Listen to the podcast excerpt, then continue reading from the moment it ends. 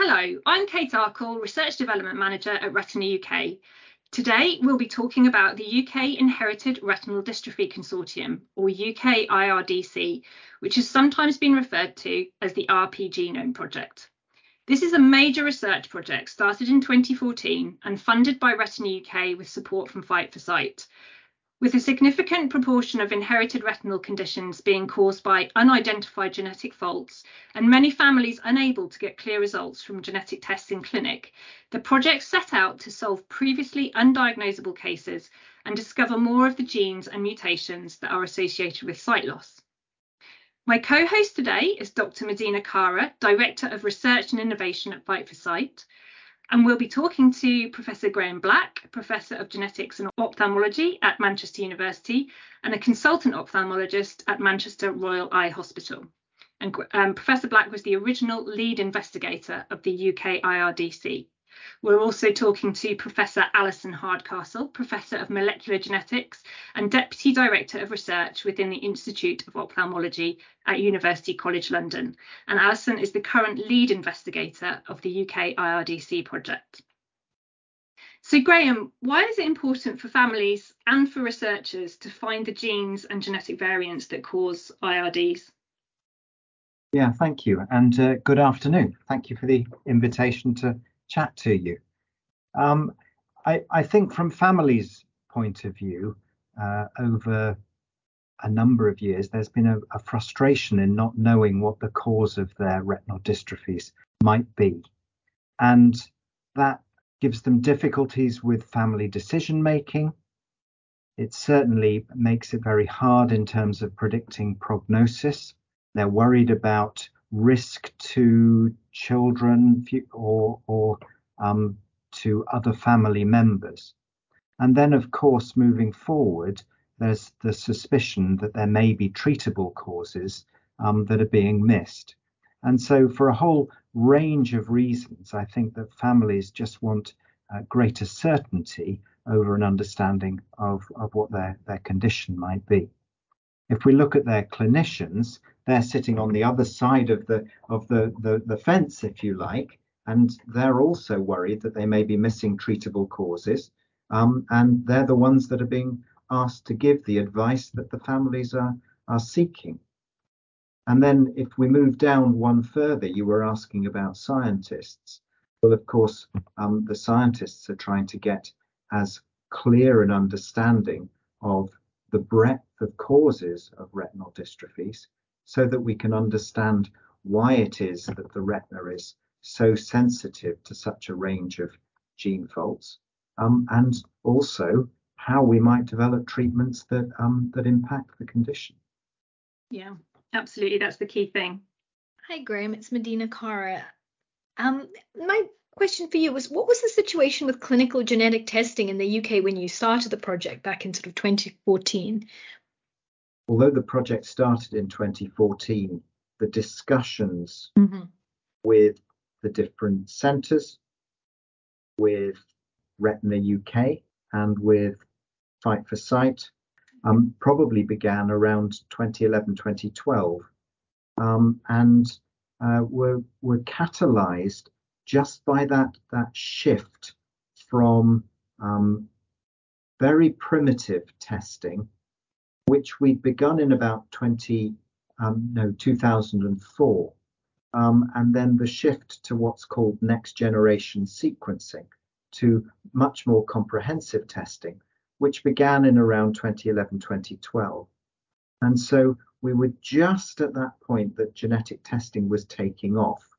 Um, and so it was beginning to be um, delivered, but when you talked to many centres, there was a, a, frustration because there were financial constraints within the um, NHS that slowed things down for uh, you know many years, um, and there was a need, I think, to enhance understanding through data sharing.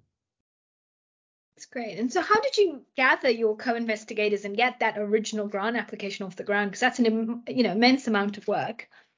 Yeah, and so it, it was a lot of work. And I do remember sitting in a pub in Woodstock in Oxfordshire um, with quite a lot of coffee, typing um, over a number of weekends. I'm very fond of Woodstock actually as a result. You, you, you, you remember where the successful grants were written. Um, and the, the other thing that catalyzed this for me was um, as, a reviewer of grants on a number of different boards, starting to see the same grants coming out from different centres and working out that we, we were all wanting to do pretty much the same thing. And we all had our, our cohorts of patients, but we, we did we, we needed to bring that together. And um, talking to David Head, um, head of Retina UK at the time, um, talking to yourselves at, at Fight for Sight, um, and then basically going around um, the major centres and saying, did we think that this was a good idea? And you know that there was a balance between wanting to go it alone and realizing that if we were going to be successful here, um, although we all have a lot of patience, um, the the number of patients that we required to be able to analyze the data were only going to be um, available through um, through pooling data, really through sharing expertise. Um, and so um, the, the centres, to some degree, chose themselves. So, Alison, sort of from your perspective, what is the importance of having those those leading centres all involved and the importance of collaboration. So we've got Manchester, Leeds, Oxford, and, and yourselves at University College London. Um, what are the different sort of areas of expertise that everybody brings to the table? That's a great question, Kate. Hello, everyone. I'm Alison. Um, it's it's absolutely fundamental to the success of the project. I mean, all the centres knew each other. We all knew of the work we were doing to try and solve unsolved cases within inherited retinal dystrophies, and yet we were working alone and putting these grant applications in separately. Now, with, with Graham's leadership, we were able to put this application in, and, and thank goodness we were funded.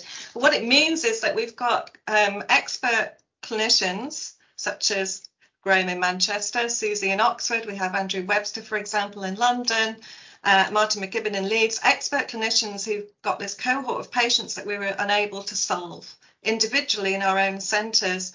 Um, and the, the scientists who were working hard to try and solve them were struggling to solve them because we couldn't identify any changes in the genes that we knew about. So we knew it was going to be more difficult.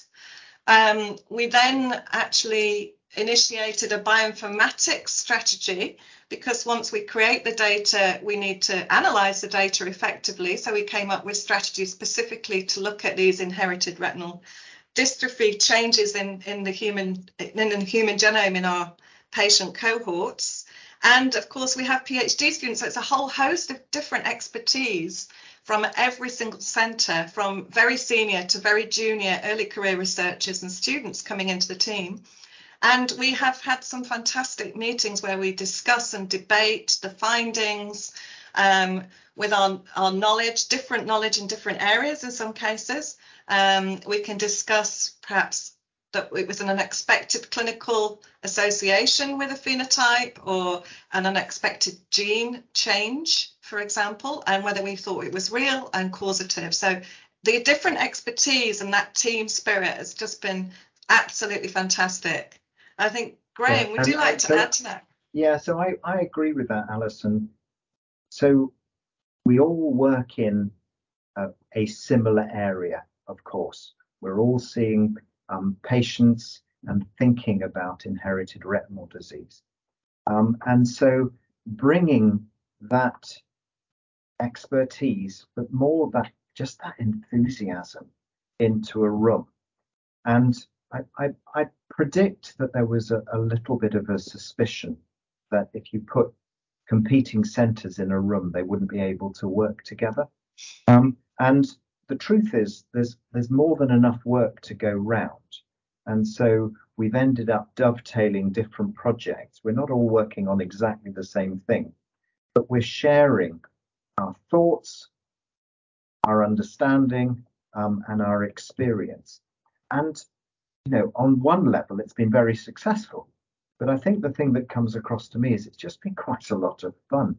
Um, and the meetings are are genuinely something that we look forward to. And you know, I think that's great, isn't it?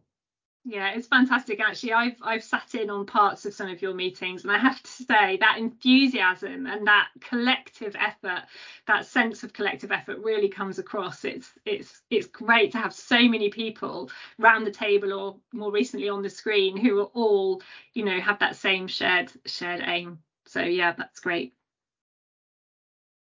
Um, and Alison, if I come back to you to, to ask what kind of individuals and patients you were looking for to take part in, in the project and, and how you actually go about gathering DNA samples from them.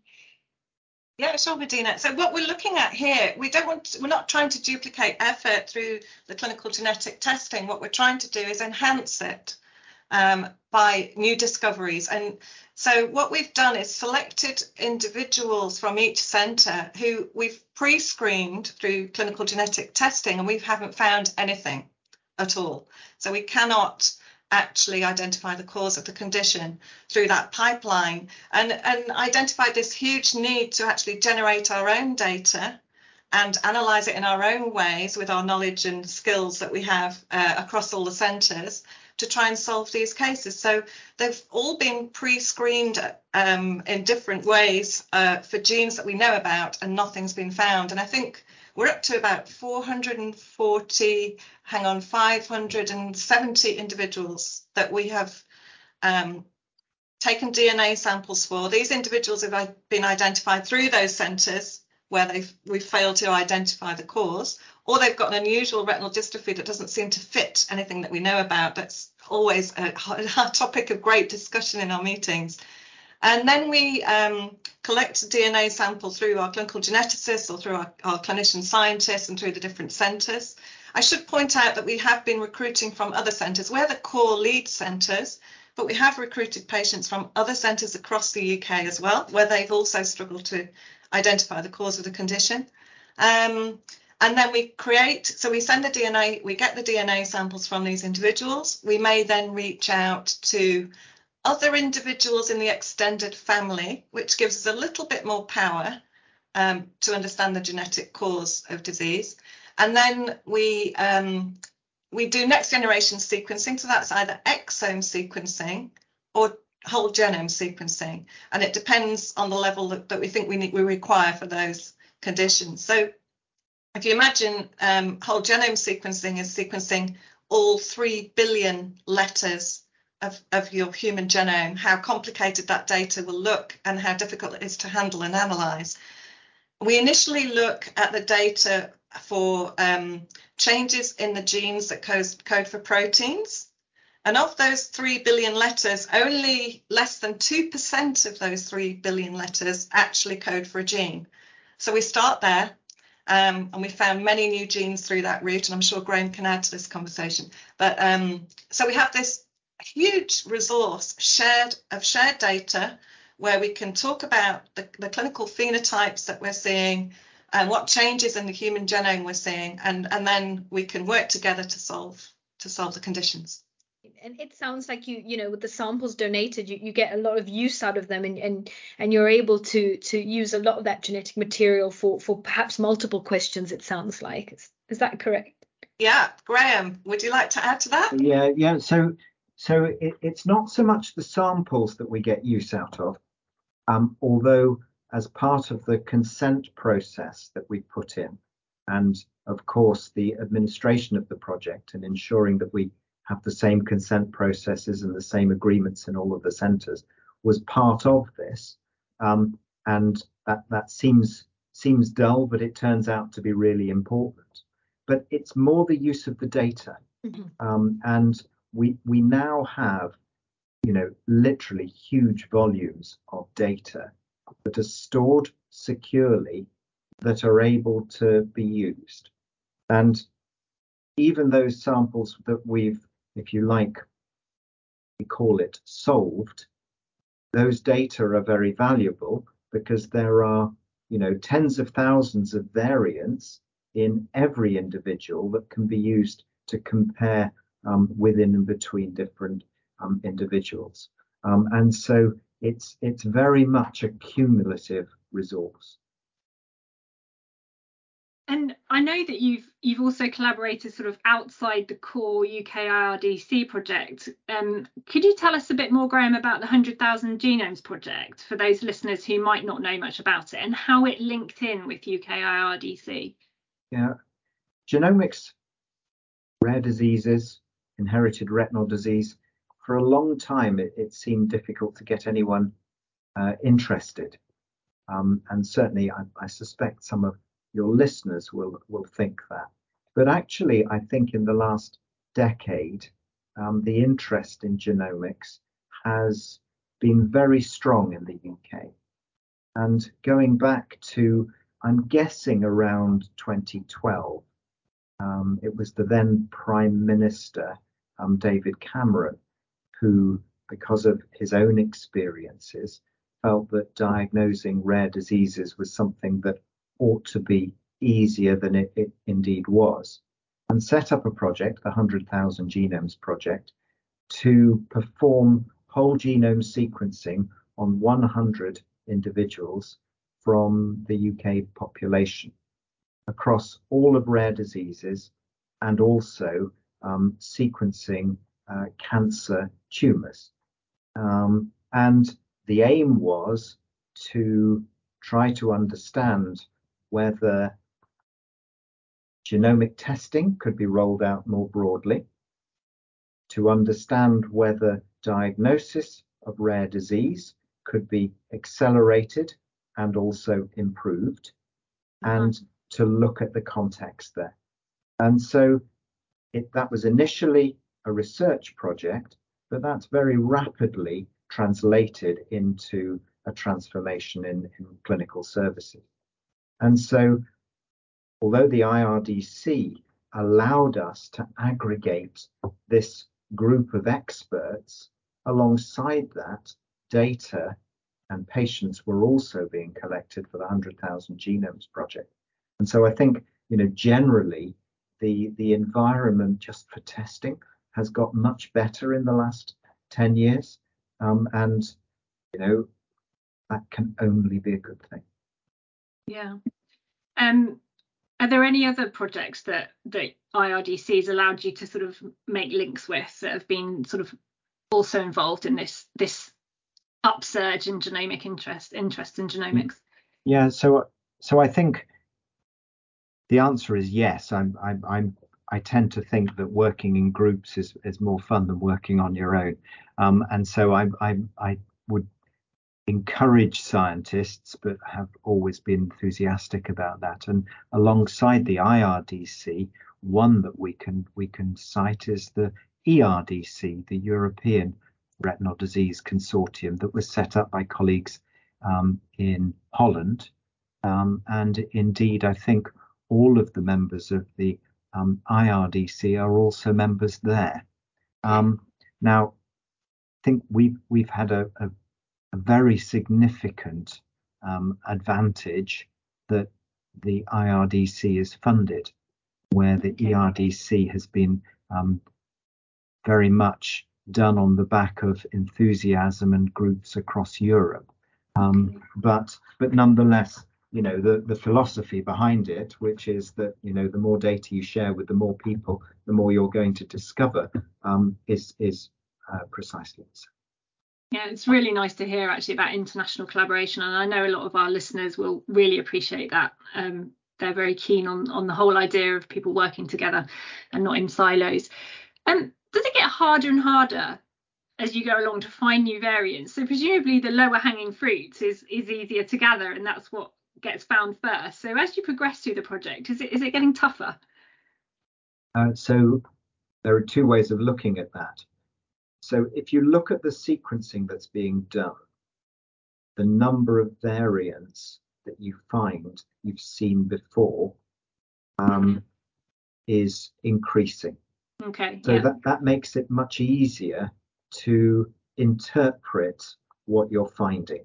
Yeah. Okay. So at the beginning, we hadn't seen variants. And so you can have either, if you look at a, a, a genetic variant, um, you can be certain that it has no impact. You can be certain that it has an impact, or sitting in the middle, a very common scenario is that the, the variant is one that we, we're not sure what it does, a so-called yeah. variant of unknown significance, a VUS. Um, and so if you see something you've never seen before in a patient, being certain is really difficult. Yeah. As, as we go on, as we sequence more patients and we see VUSs again and again, so they can tip towards being variants of significance, towards being more certain. And so um, sometimes not finding new variants, but finding variants that we've seen before is actually a really valuable thing. Um, and so I think as the data accumulate, our ability to understand the data gets much greater. And so uh, if, if you're talking about low hanging fruit, I think that as we've gone on, we've been we've been getting orange boxes and we've been standing on the orange boxes and we can reach yeah. higher fruit. Um, that makes complete so sense. We're, we're, we're getting better at it, perhaps. Yeah, makes sense. Yeah, I think it's really important to point that out, Graham, isn't it? Uh, low hanging fruit was perhaps a phrase we used a few years ago. We've we've moved beyond that, and and it's really the power of the data and and the and the joint thinking and joint effort that's helping us move things forward. And that takes us really nicely into, into perhaps exploring some of the most exciting findings from the project um, to date. Uh, so Graham, I don't know if you want to start, and then and then Alison, we can kind of come to you as well uh, to expand on that. The most exciting findings. Um, well, I'm I'm going to be flippant for a while um, and say that the most exciting finding was that we found that we could all work together. Um, and and so you know if if you if you come up with an idea and you say it would be really good to have four groups in the room, and there's inevitably going to be a little bit of, you know, uncertainty, probably on both sides, both from the funders and from the other workers. The the the greatest finding, I think, is that you know very quickly those meet- meetings just became you know one amongst friends um, working on something that we're all interested in. Um, and and I think we suspected that that would be a powerful approach, and it was. And so rather than talk science for a moment, if we just talk about the philosophy behind it, I think that's that's something which um, I don't, I you know, I, I think is very satisfying yeah. um, to see come come true. Yeah, and very important, I think, your point of also, you know, these projects are great at also learning what people are capable of. And so if there are other questions that need to be answered in collaboration in the future, it shows what's possible and the lessons that you you probably could could share with people in in, in how you do it. So I think that's invaluable. Um, Alison, if you have anything to kind of expand on Graham's point. yeah, sure. I mean, maybe I should. I completely agree with Graham, and it's such an amazing training environment for the younger early career researchers coming through, who we want to keep in vision research, of course. So uh, it it's it it bodes well for the future, I think. Um, yeah, in terms of discoveries, I mean, inevitably we found new genes that would never have been found through the through the classic route of clinical testing, um, and that's given us new insight into the biology of the retina, and that will also then give us new insight on how to treat these conditions as Graham described. So we've got new genes and we've got new um, diseases, if you like, new conditions. So there are some conditions that we weren't expecting that would affect the eye only and some some conditions where we find gene variants that actually also affect other organs in the body and that's really important obviously for the patients that we're that we're recruiting to the study so there's lots of lots of interesting findings and very unique findings from this consortium I think our listeners were really interested in listening to more about the RP17 discovery, and if you mm-hmm. could, um, you know, talk us through that. Yeah, sure.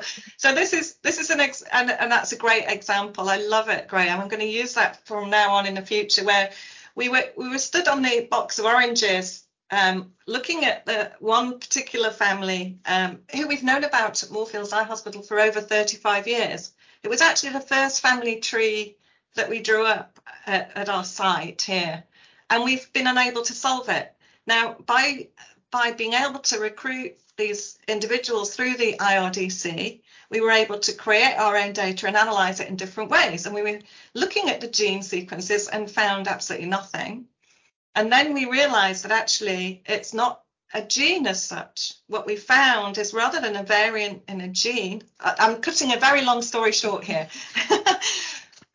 rather than a variant in a gene, it's a, it's a changed structure to a little bit of a chromosome. So we have found uh, the cause of RP17, but we've still got a long way to go. And it was a remarkable discovery in many ways because what it's done is enabled us to think about how we analyze all the sequencing data in a different in different ways with different approaches. So now we can think about do we need to look for what we call structural variants, these slight rearrangements in your chromosome, um, as a cause of retinitis pigmentosa. And there are lots, there's lots more to come, I'm sure, about these kind of variants that aren't within genes that we understand less about than we do about the variants that we, we know in genes. Um, so that was very exciting to be able to have um, some data from that original family finally after all these years. And it wasn't just that family. We, again, as, as Graham mentioned, because we collaborate with the European uh, Retinal Disease Consortium, we were collaborating with those those chaps and talking to them, and they had similar story in their uh, families from the Netherlands, and and that was really what what clinched it for us because uh, you know Graham said originally if you find one variant of un- unknown significance it's very difficult to be certain if it's the cause. But once you find other families and other variants similar variants or in the same gene, you can be much more certain. That then went into Canadian families, uh, families from South Africa. So it really is a global effort. And we haven't even started touching the cohort in the US yet. So, um, so yes, it's very, very exciting for us to find to find the cause in the in that particular family that's that we've been uh, trying to um, really solve for over 35 years. Absolutely, and I think to to your point about um, the US, we come on to that question next. So from from our perspective of Fight for Sight and Retina UK, you know, it, it's interesting hearing your perspective on collaboration of the researchers, the collaboration of the partners and the funders. I think has also shown um, value, and and we're obviously both funders really pleased that actually you then went on to leverage really significant follow-on funding from the US-based Foundation for Fighting Blindness for a five-year study to to sort of investigate RP17 further. And um, could you expand a little bit on that study that you're going to be doing? Yes, of course. So yes, we were very fortunate and very grateful for that funding. And it, of course, it was completely leveraged by the funding through the UK RDC, as is much of all of our research funding in our labs um, for different projects, different conditions, different genes, has stemmed from from the UK RDC. So um, so yes, we've got this we've got this uh, program grant. So now what we want to do is define which genomic changes at that particular region in the chromosome do cause retinitis pigmentosa, and importantly, which ones don't. Because we don't want to misdiagnose anyone, and it's a complicated um, mechanism, uh, genetic mechanism. So we need to fully understand that. We're doing that with our Dutch colleagues.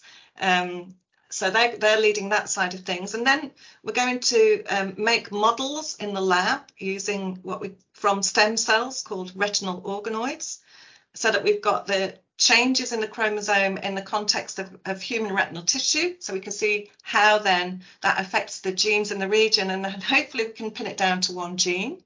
And then the plan is, of course, to um, develop a therapy so that we can think of a way to treat the condition.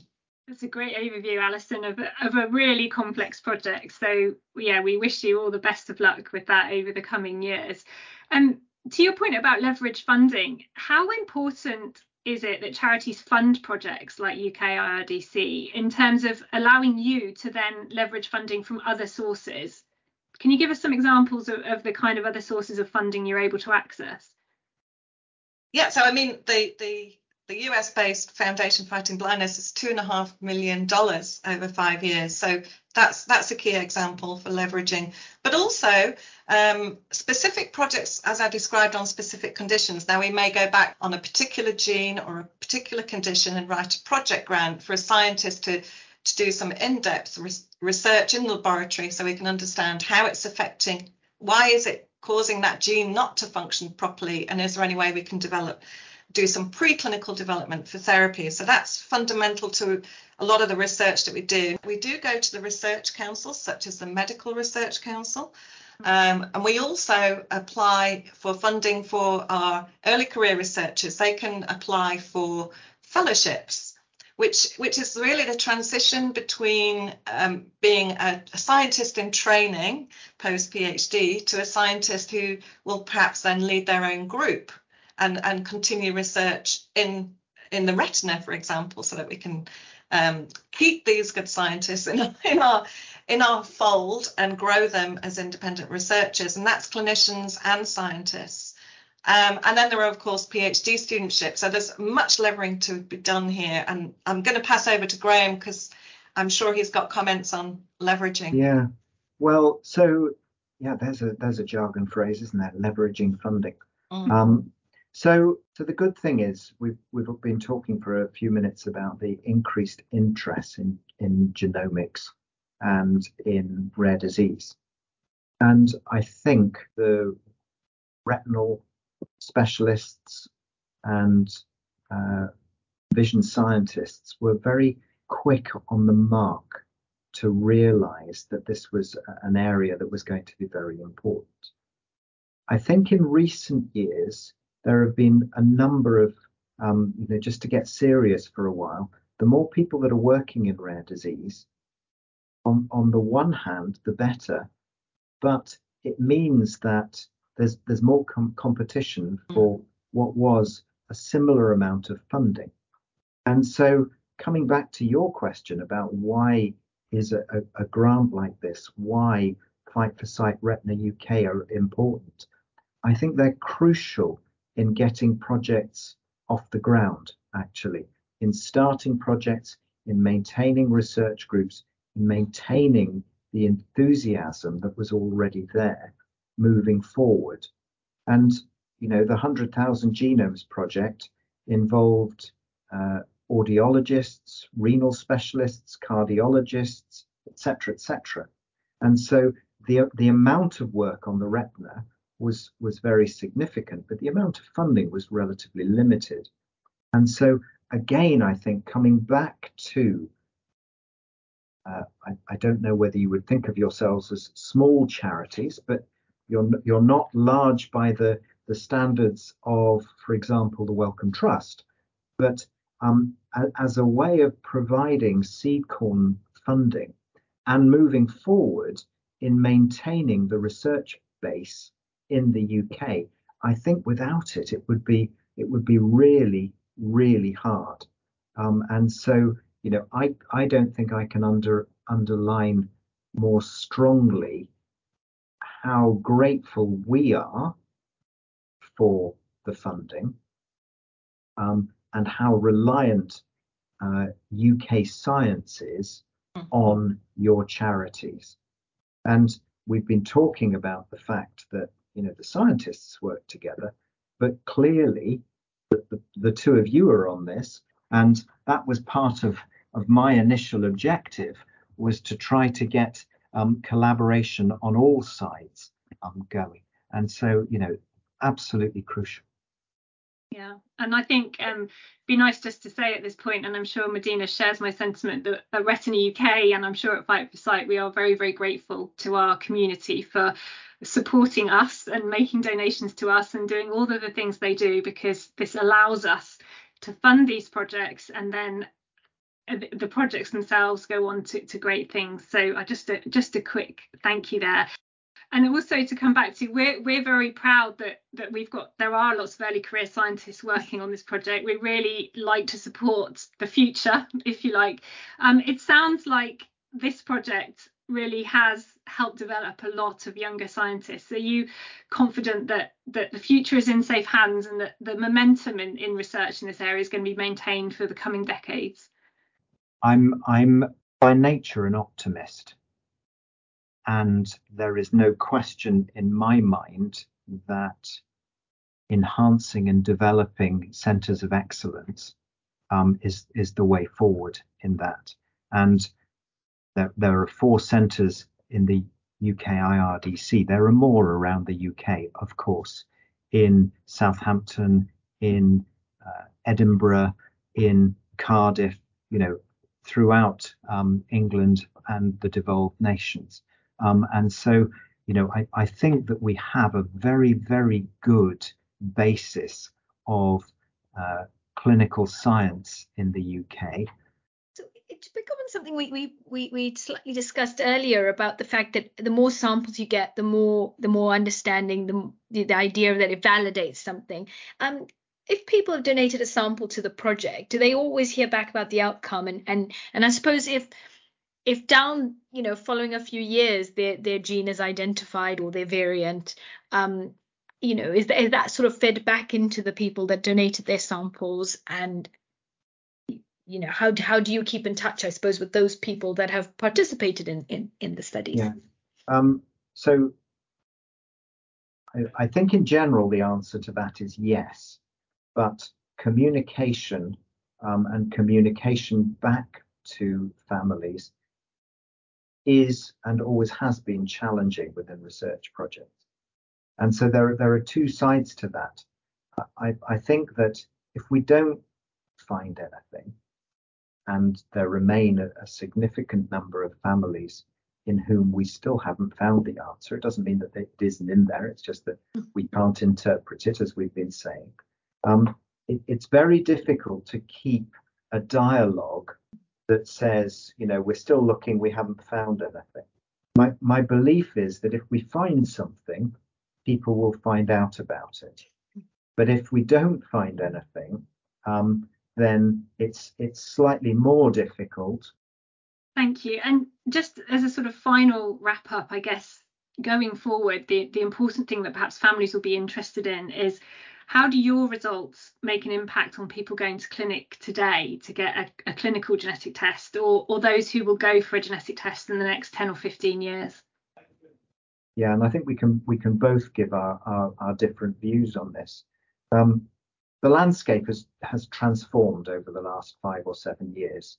Um, although Manchester was the, the first diagnostic lab, um, and we provided evidence that diagnostics was a good thing. There are now three um, in, in, in England. There's a diagnostic lab being set up in Scotland um, and probably one in Wales as well. So the amount of testing is getting greater. And I think that the, the team that underpinned the IRDC has been central to that. And so people, first of all, can be confident that they will get a test and that that will be free at the point of access. And that's genuinely fantastic. And, and mm-hmm. the, the UK is, is, if not unique, is, is certainly unusual in world terms in that. And that's great. Um, and the, the next thing is that the complexity of that test or the comprehensiveness of the test is much greater than it was even two years ago. And again, I think the UK IRDC or its participants have been central in ensuring that if you get a test, it's as good as it possibly can be. Um, and so that's that's great, I think. And we've been talking about improved interpretation so that the number of tests that come back positive is slowly, incrementally going up and up and up and up. And so you know, I, I think that the landscape has transformed. The flip side of that is, you know, we haven't talked about treatments very much today, but the treatment for RPE65 has been implemented by NHS England in England, in the UK. Other treatments will follow. Mm-hmm. And the more testing, the more positive tests, the more likely it is that those will follow. And so, you know, um, in 10 or 15 years' time, the things that we can be certain of are that I won't be the one offering the test any longer.